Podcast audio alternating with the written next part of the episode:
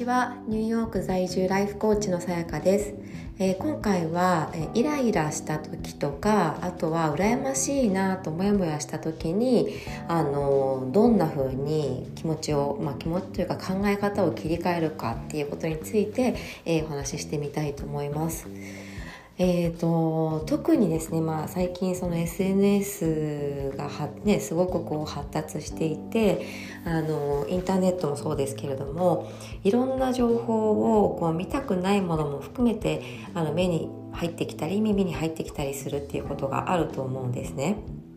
でそういう時に、まあ、本当にこれよくあるあの話だと思うんですけれども SNS とかでこうちょっと、うん、もやっとしてしまうような気持ちになるんだけれども見てしまうみたいなあのことがあると思うんですよね。でよくそのアンチコメントを書く人とかあの、まあ、まさにそういう感じなのかなと思うんですけどもうそんなに嫌だったら見なければいいんだけれどもなんか見ちゃうみたいな気になって。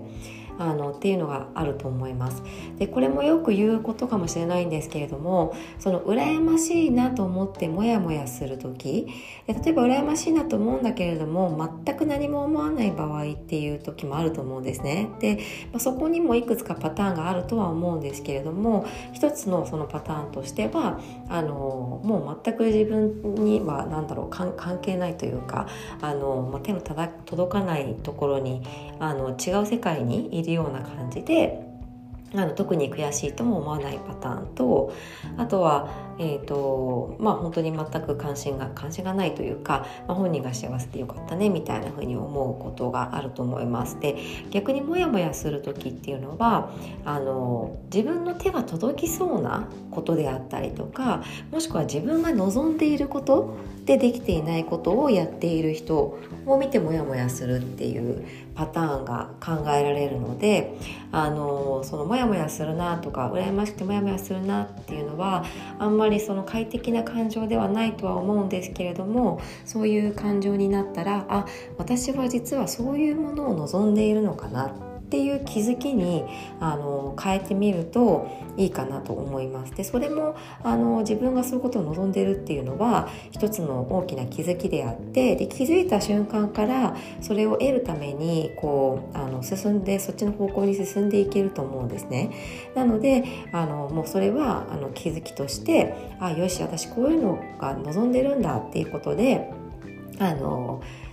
何て言うんでしょうね。そこから自分の気づきを得るっていうことにするとあのもしかしたらそれ以降はモヤモヤしないかもしれないし、まあ、あの気づいたらもうそれを見るっていう行為をよりモヤモヤするのであればやめてもいいかもしれないし、まあ、そこはあのどう自分の気持ちがうまくコントロールできるかっていうことだと思うんですけれどもあのそう思うと意外とあそっかそっか私実はなんかこういうことがしたいと思ってるんだみたいな。でなんかそのモヤモヤした例えばなんだろうな。あのキラキラしている SNS を上げている人にモヤモヤする場合に多分そこっていろいろポイントがあってそういう生活をしている自体が羨ましいのかそれともそういうことができている勇気が羨ましいのかなんだろう。もしくはそういう性格であることが羨ましいのか軽やかにそういうことをボンボンできている性格が羨ましいのかとか。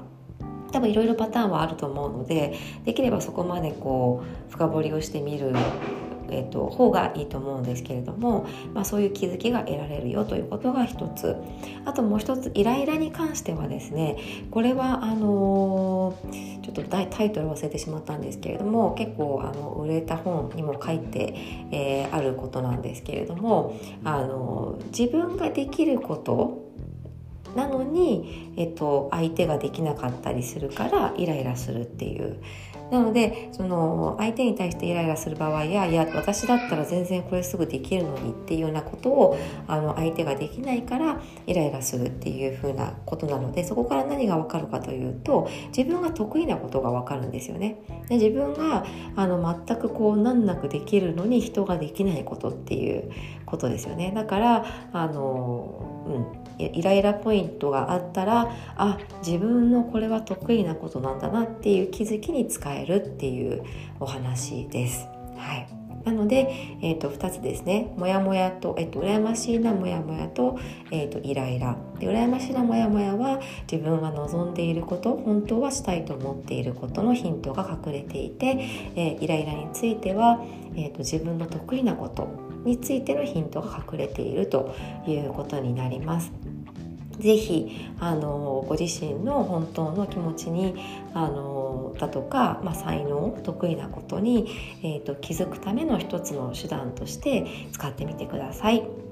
えー、はい今回も聞いてくださってありがとうございました。素敵な一日をお過ごしください。